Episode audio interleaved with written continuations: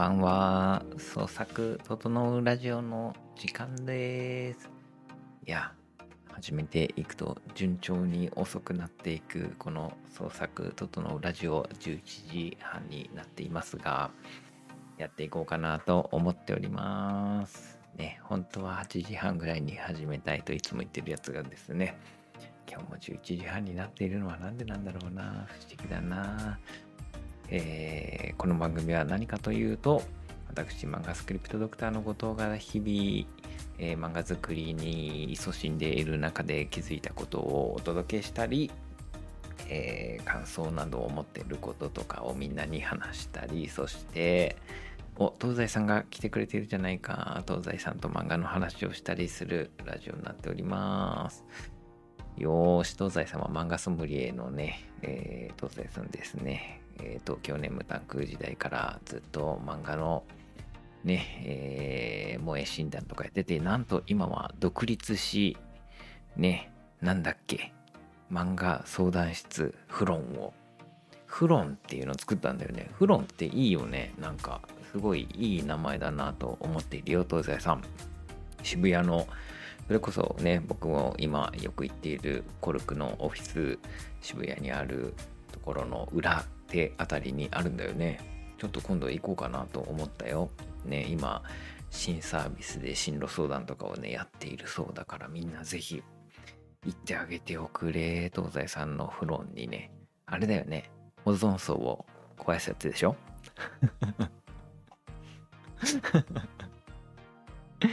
積極的にオゾン層を破壊していこうという思想がねあるっていうことなのか？違うのか？あれだよね。フロンティアだよね。そうだと思った。フロンティアやって言ってる。そうだね。そうじゃないかと思ってたよ。でもあれだよね。みんなさオゾン層とかさフロンガス僕らが子供の頃はさオゾンホールって言ってさねえっ、とオゾン層がさエアコンとかの出すフロンガスによって破壊されてさ北極の上の方に穴が開いていると。で強い紫外線が入ってきてやべえぞみたいなことになっててっていうのでさフロンガスをやめてさ、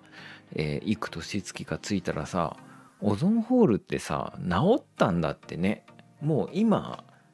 その元に戻ったって言って人間ってそうやって地球の環境をさ元に戻せるんだねなんか僕はさ地球温暖化だとか言ってさとかなんとか言っててなんかとか言いながらその地球規模の大きな変動を割となんとかできんのかと思ったけどオゾンホールを直しちゃえるんだったらまあなんとかなるちょっとした努力でなんとかなるのかもしれないね。ね、今オゾン層回復してますよねって言ってくださってるありがとうございます。そうなんですよ。そんなフロン 嘘。フロンティアのね、フロンいいよね。フロンティアっていいよね。新天地な感じがしますね。はい、ありがとうございます。というわけで、ね、えー、っと、また。いや、今週は何だろうな、もう今日もそうだったけど、まあ昨日もほとんど、またここでソファーで寝てしまったね。この仕事場にソファーを置くと、まあまあ、ここで寝ていいかみたいな感じになっちゃうよね。今日は取締役会があったことによって、その資料とかなんかうんぬんとか作ってて、間に合わねえやと思って、朝、何時起きだったかな ?5 時起きとかだったような気がしておりますね。そして、あれですね。その後もひたすら企画を作ったりなんなりして、なんかあれだね、今週はいっぱい企画を作ったなという感じになっておりますね。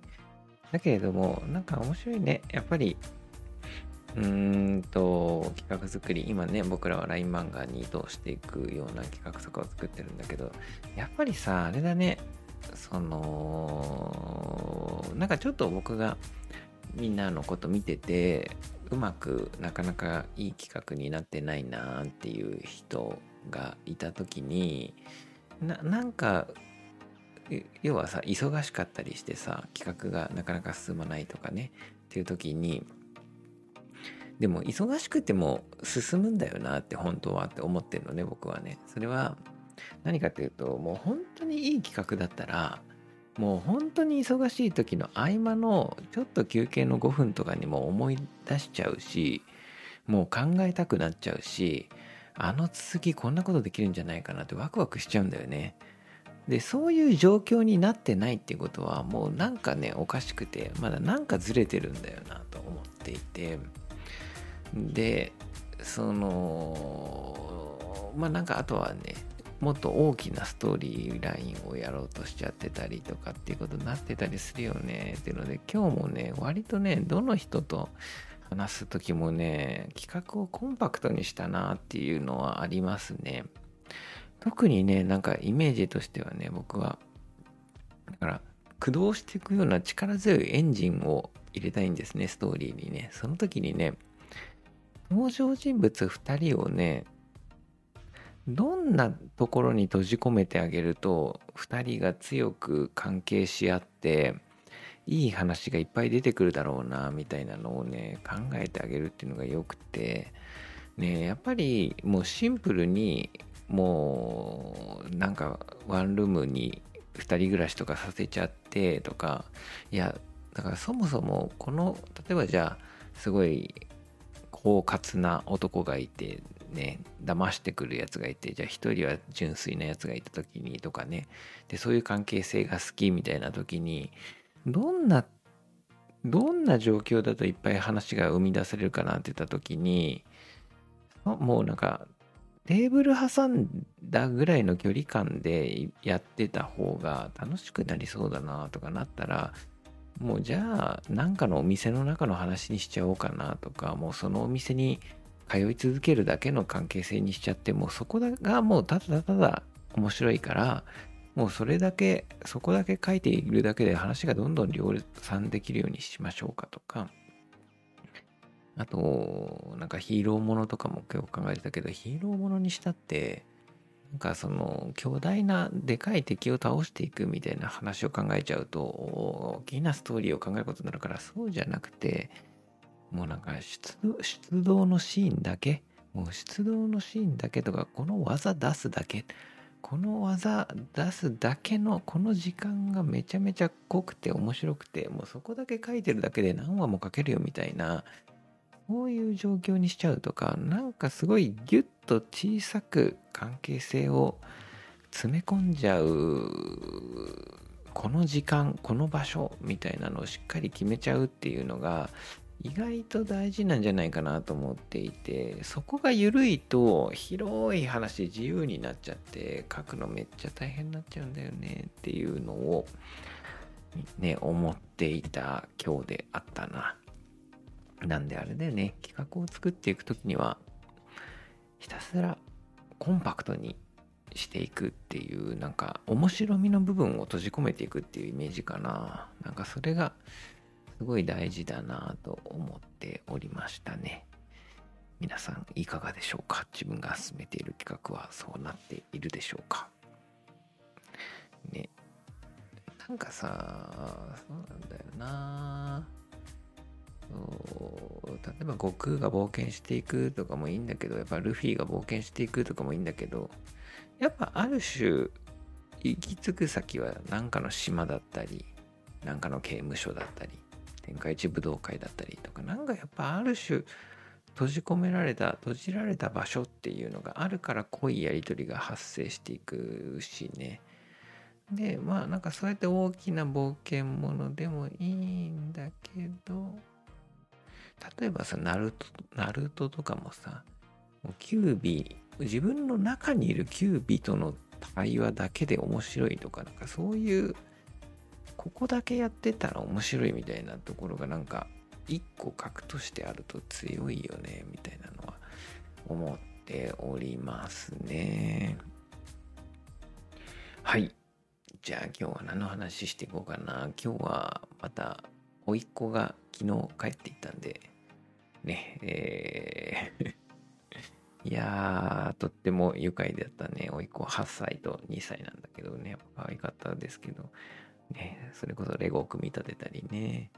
まあ、レゴは僕のレゴなんだけどね。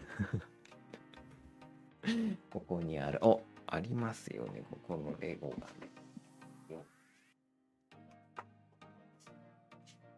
このね、機関車のレゴをね、ちょうど買っといたのをね、これだいぶ前に買ったんだけどね、これを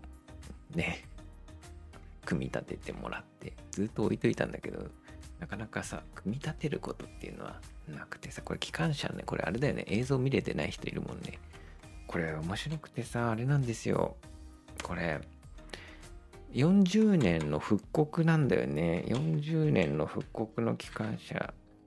があってさ、なんか、こういうなんか子供の頃に欲しかったものとかって、ほんとなんかさ、今のさ、あの、モチベーションとかさ、今やりたいこととかに直結してない？僕もだからさ、あ、こんばんはって言ってくれてる。今日ちょうどほんと甥っ子の話ちょっとだけしたかったのだから、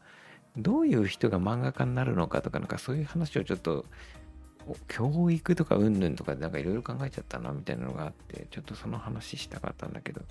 まあというわけで、まあレゴでさ、これ本当はさ、もう、なんか僕は幼稚園生の時のクリスマスプレゼントでさ、レゴ欲しかったんだよね、この機関車のやつ。だけど、実はさ、その、なんか、その時にさ、クリスマスプレゼントで記者くれたんだよ。多分親がね、くれたんだけど、僕が欲しかったのって本当はモーターが入ってる汽車だったんだよな。でもモーター入ってない汽車でさ、まさにでもこれなんだけどさ、ちょっとがっかりしたんだよね、その時に。だけど、喜んだふりをしたのをちょっと覚えてて。で、本当はモーターの動くやつ欲しかったんだよなっていうのが、なんかもう今でもなんか思ってんの。で、それしかも僕多分それ今でもね、すごいそれが僕の生活を性格を結構形成してるんじゃないかと思ってて僕ね今ねプレゼントをねもらうのって苦手なんですよね。なんか喜ばなくちゃいけないんじゃないかっていうね脅迫観念みたいなのがあってそれが怖いんだよね。だから多分もしかしたらその時のすごい幼い日の本当はこれじゃなかったんだけどっていうのを親が用意してくれてた手前喜んだっていうのが意外と影響してんじゃないかなと思ってでもそのあえて喜んだ記者がやっぱり思い出深くて今40年の復刻版で出てたからちょっと思わずポチって買っちゃってで積んであったのをね甥っ子と作ってでなんかさちょっとそれもいいなって思うのがさこの甥っ子が作ってくれたさこの子供が作ったレゴっていうのがまた良くてさなんか大人が作るとさ本当になんかちゃんと作っちゃうじゃん。このほんのちょっとなんかねレゴが浮いてたりシールが曲がってたりとかねすんだよね。やっぱこの感じがねいいなと思ってちょっとしみじみとレゴを組み立て、組み立てさせただけかという。で、それはさすがにちょっと悪いかなと思ってレゴ買いに行こうかって言って、でもあんまレゴよりラジコンなんだなっていうのが分かって、ちょっとラジコンを買ってみたね。えー、週末でもないというか、つい、つい2、3日前であったっていう感じだったな。でね、ちょっと思ってんだけど、で、なんか、やっぱり甥っ子って難しいなと思うのは、うちの弟の子供なわけなんだけれども、まあね、あれなんですよ。うちの弟の子供は、こう、アメリカ育ちなんだよね。だから今、アメリカでさ、たまに、だから日本に戻ってきて今会ってんだけど、結構勉強させてるみたいなんだよね。で、この、しっかり勉強させるっていうことって、どうなんだろうね。とかってなんか僕もあとゲーム禁止なんだよね。やっぱそのゲームとかをさそんな長い時間やらせないわけ。僕もう全然もういっぱいやらせちゃった。スイッチめっちゃやらしちゃった。もういいよずっとやってていいよっつって。ねやらしちゃったんだけどさなんかっていうのが思ってんのがさもうさ絶対逆に触れるよねって思っててなんかその皆さんどうですか？なんか漫画家になりたい人とかってもう案外ずっと漫画をさ禁止されてたりさそのゲームやりたい人とかもずっとゲームを禁止されてたりさとかがあるからずっとその欲望だけが溜まり続けてさそれでさ大人になったらそれその親の手が外れた瞬間にさ爆発してさやってたりやる人って多くない？なんか僕アシスタント先とかのさなんかやってた先生とかさあのもうその先生のお兄さんとかってさもうゲームクリエイターとかだったりするんだよね。でその先生も漫画家じゃん？とかでさなんだけどやっぱりめちゃめちゃ厳しくて漫画もゲームをやらせてくれなかったという環境だったっていうのとかがあってさもうでもそれがさねそれこそ勉強にならんからとかなんだろうねででもそれが結果さゲームクリエイターとか漫画家とかもう親の希望の真逆に触れてるわけじゃん。なんかその そういう道を歩ませたくなかったから勉強させたんじゃないのっていうのがなんかこうもう全部逆に触れる感じとかだから僕はもうそれ。で勉強とかさせるとさやっぱ勉強嫌いになってるんだよね。勉強めんどくさいって。もう数字見んのもあんま好きじゃないみたいになっててさ。もうそしたらもう全部どんどんやらせるほどに勉強が苦痛になっていくしさ。なんか僕も別にさ自分が勉強できるとは思わないんだけどさ別に僕算数とか小学生の時とか割と好きだったよね。数字のパズルみたいなもんだなと思っててね。なんかこんなんクイズじゃんと思思ってたんだよ。楽しいものの一つだったんだけどさやれって言われるとさ急にねややらなきゃダメだよって言われた瞬間にさ物事っていうのはさあこれはやらなくちゃいけない嫌なものなんだっていう認識を人間はしてしまうよね。そこがやっぱなんか一個大きく辛いなんか違いだよね。なんかよく聞くけどさアフリカの子供たちがめちゃめちゃ勉強したいとなぜなら学校がないからね学校がないからもうめっちゃ勉強したいんだっていうなぜなら勉強できないからだよねなんかその感じなんかその勉強めっちゃ楽しいよ。あやんなくていいんだ。そっか。みたいな方がやりたくなるよね。っていう気がするんだけどな。ねえとはいえ難しいよね。そういうモチベーションをどう喚起していくのかとかね。ね。あ、いいこと言ってるね。テスト期間とか典型例ですよねって言ってくれてるね。書きたいけど書けないからテスト終わった瞬間に爆発する。ね。って言ってて、いや、そうじゃないかなと思っていて。でね、その僕があとねもう一個思ってんのがその最近お仕事しながらちょっと前も話したかもしれないんだけどそのとはいえ経験いろんな経験をどう積んでいくのかっていうことが大事でなんかさそのそう前ちょうど話したね。学校に入る時に勉強の仕方もいろいろあってめちゃめちゃ積み重ねて勉強してきたのかそれともなんかもうなんとなく地頭良くて頭良くて入れちゃうって勉強してないのにっていうのは全然違うんだっていうのがあって。でその地頭の良さを育ててあげるっていうのもすごく大事なことだよねと思っててでやっぱなんか今社長の皆さんの子供たちとかって本当に不登校とかが多くてそのみんな学校通ってなくてフリースクールみたいなとこ行ってんだよね。でフリースクールとかだとさ本当に最初の方文字も覚えさせないとか言っててさ幼稚園生ぐらいの時に文字はまだ早いんだと。ね。それより自然に触れさせて自然って何一つ同じ形がないからそこでその多様性を知りしかもそこで自ら自分で遊びを見いだすっていうやっぱ自分で遊びを作るっていうことその何にもないところから何か楽しいものを見つけて遊びを作るっていうこれってすごい大事なことだなと思っててつまり何にもないものから何かを作り上げるっていう経験だよね。で僕はね本当にこれがね今いろいろ大事なんじゃないかなと思っていてなんかその本当にね僕はレレゴでもプラモでも何でもいいんじゃないかと思ってるんだけどやっぱりレゴでもプラモでもなんか最終的な完成形があってでレゴもレゴもこういう機関車とかじゃなくて一回ばらして新たに自分のオリジナルの好きなものを作るみたいなねとかいいと思うんだけどその自分で何か思い描いてそこに至るまでにじゃあどうしたらいいんだろうかっていうルートをいろいろ考えてでやってみて失敗したりあこれはうまくいくんだっていうのでうまくいったりとかで何かを成し遂げるという経験。ね、で抽象度を上げていくと何かを成し遂げるっていう経験って大きく見るとあんまり変わんないんだと思うんですよ。クリエイトって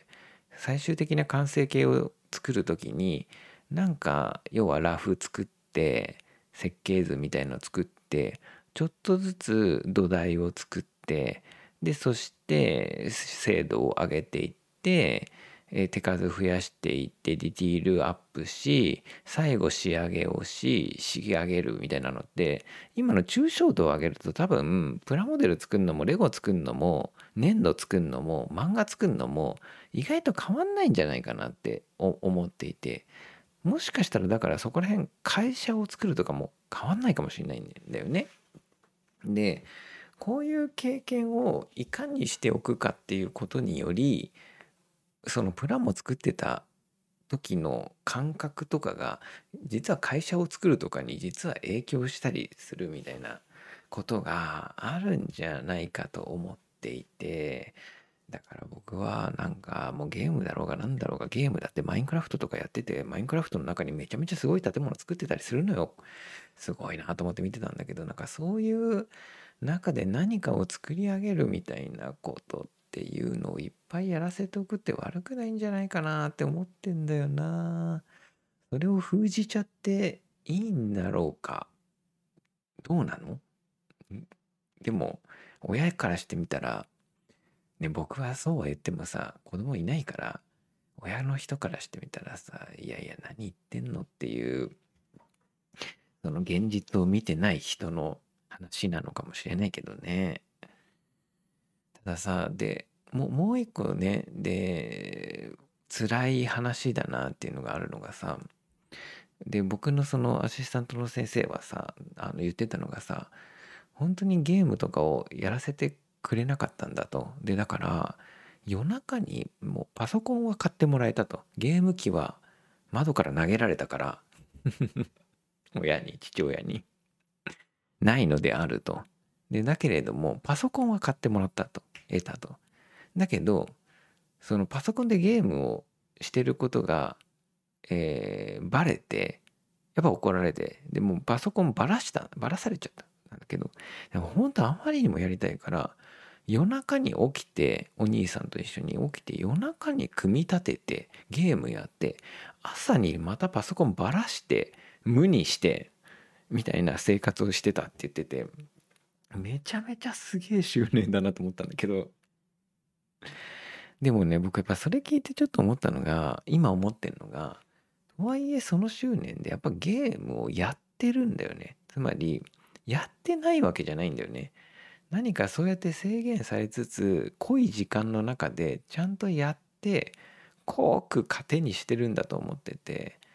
やっぱこの経験ってでかかっただろうなって思うんだよな。その経験があるのかないのかっていうある人生とない人生を比べてみてほしいんだけどイメージでね。でそこでやってたゲームとかってめっちゃ脳裏に残ってるんじゃないかなと思ってて。ね。でそれがクリエイトの礎になるというかさ。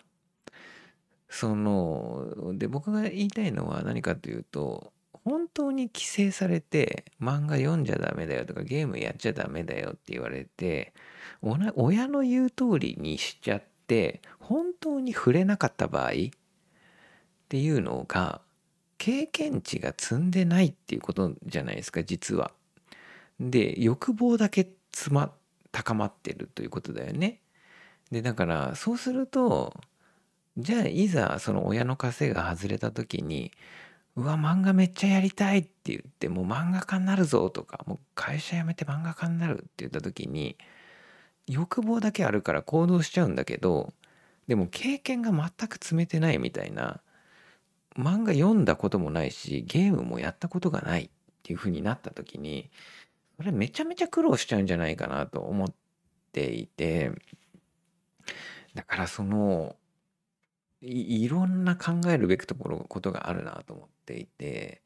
抑圧されることによってもうだから逆にその欲望は高まるのがもう普通にデフォじゃないってまず思っているしで抑圧は抑圧されながらもちゃんとそこで経験積んでおかないとまあ抑圧されて欲望全開になって漫画家も目指すのは全然いいんだけどその時にちゃんとそこで積み上げたものがあるかどうかっていうのは積み上げといた方が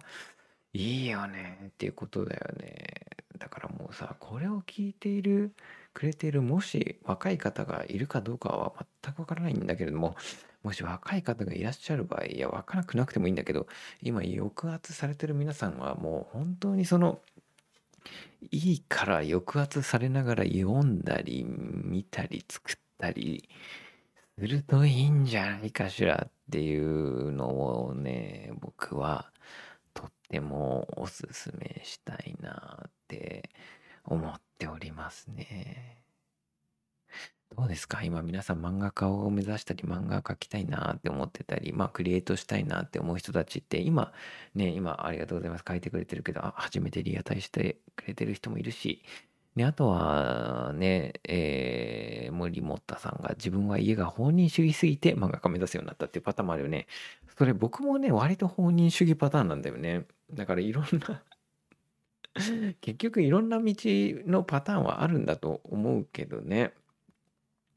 いろんなルートで、なんか僕はどっちかっていうと、その後に、なんか、やたら人生で苦しいことがあって、漫画をはメッセージのために、メッセージを届ける手段として漫画描いてたりとかね、な感じだったりもしたしね、なんかいろんなパターンは当然あるんだと思うんだけれども、皆さんはどっちですか？抑圧派ですか？それとも、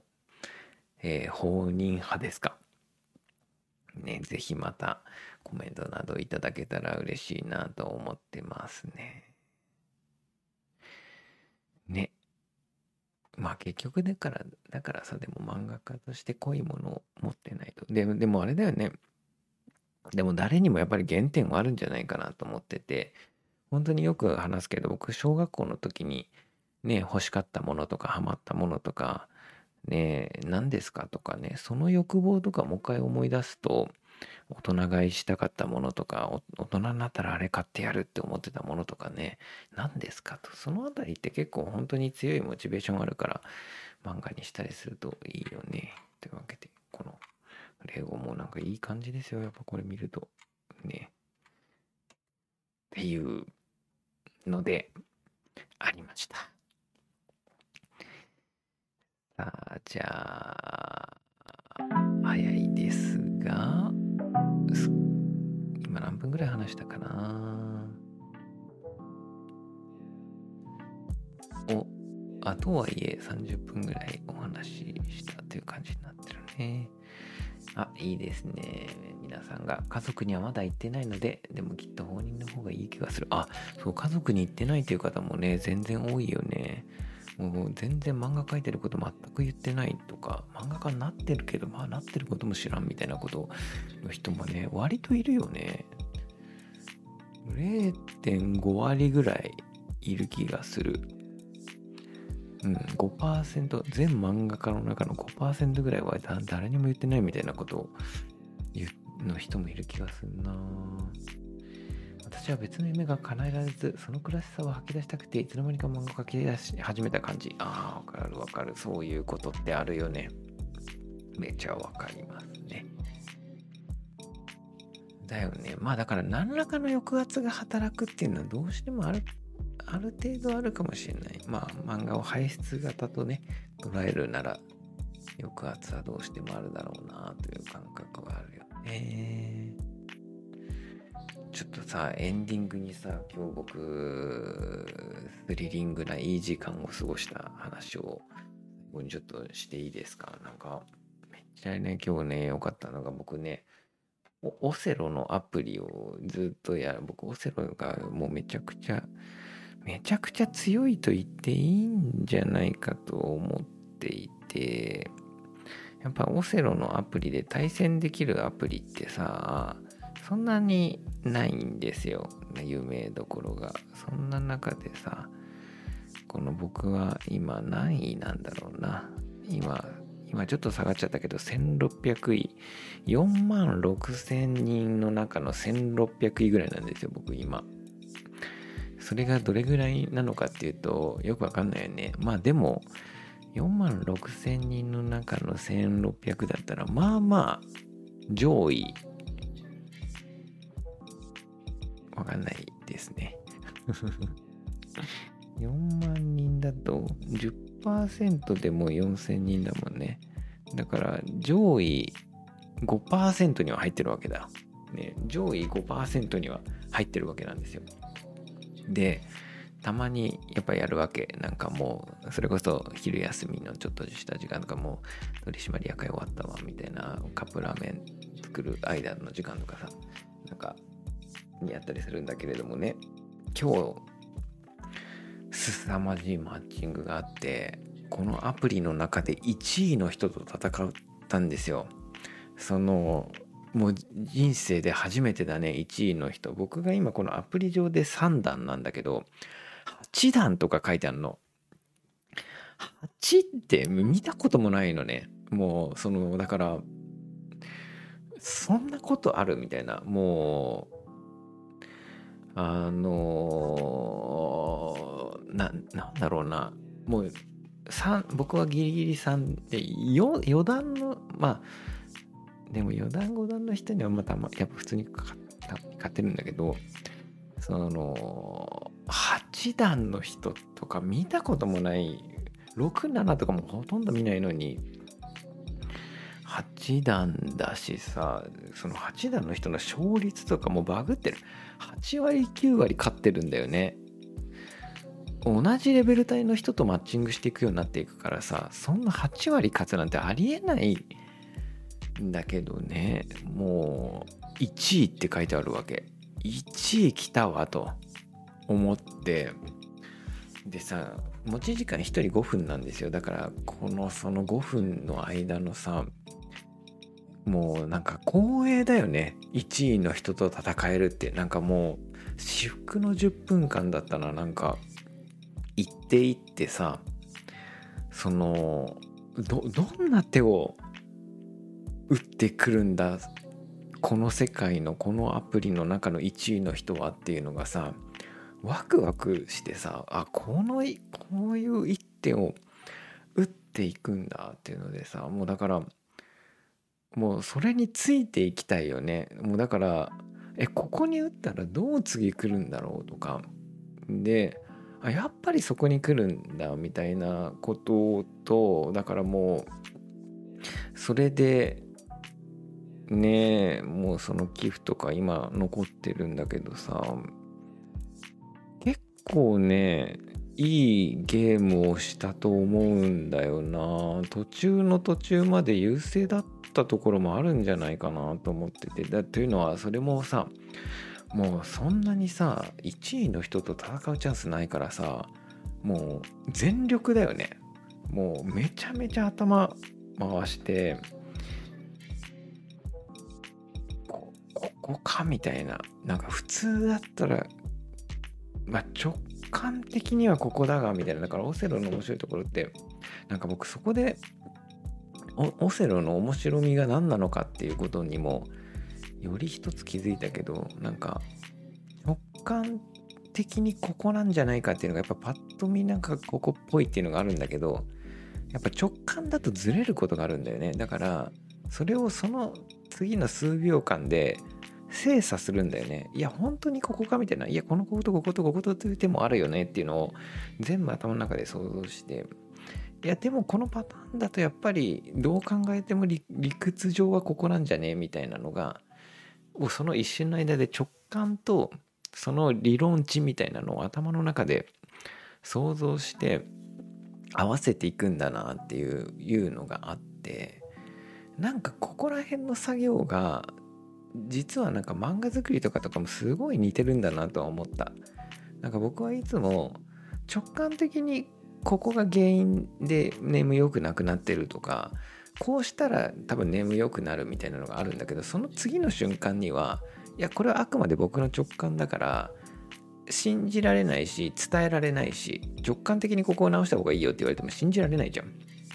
だからその後それを即精査するんだよね。理論理屈上ここでこういうキャラがこういうふうに思っててこういうふうな感情を持っているからここで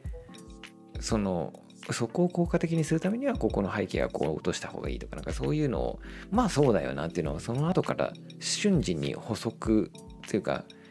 何て言うのかな確かめるんだよね。その感覚とかが